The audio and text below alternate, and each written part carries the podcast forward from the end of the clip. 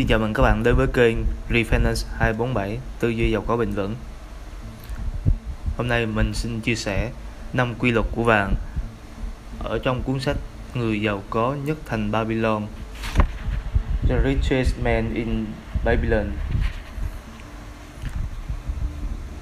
Quy luật 1 Đối với những người sẵn sàng dành ra 1 phần 10 số tiền kiếm được để tích lũy cho riêng mình trong tương lai, thì vàng sẽ đến và đến với số lượng ngày càng nhiều. 2. Vàng là người làm công cần mẫn và nhiệt tình nhất đối với những người chủ khôn ngoan, biết nhận ra khả năng sinh lợi và phát triển của nó. 3. Vàng luôn luôn trung thành và đem lại lợi nhuận cho những người chủ thận trọng đầu tư theo lời khuyên của những người khôn ngoan. 4.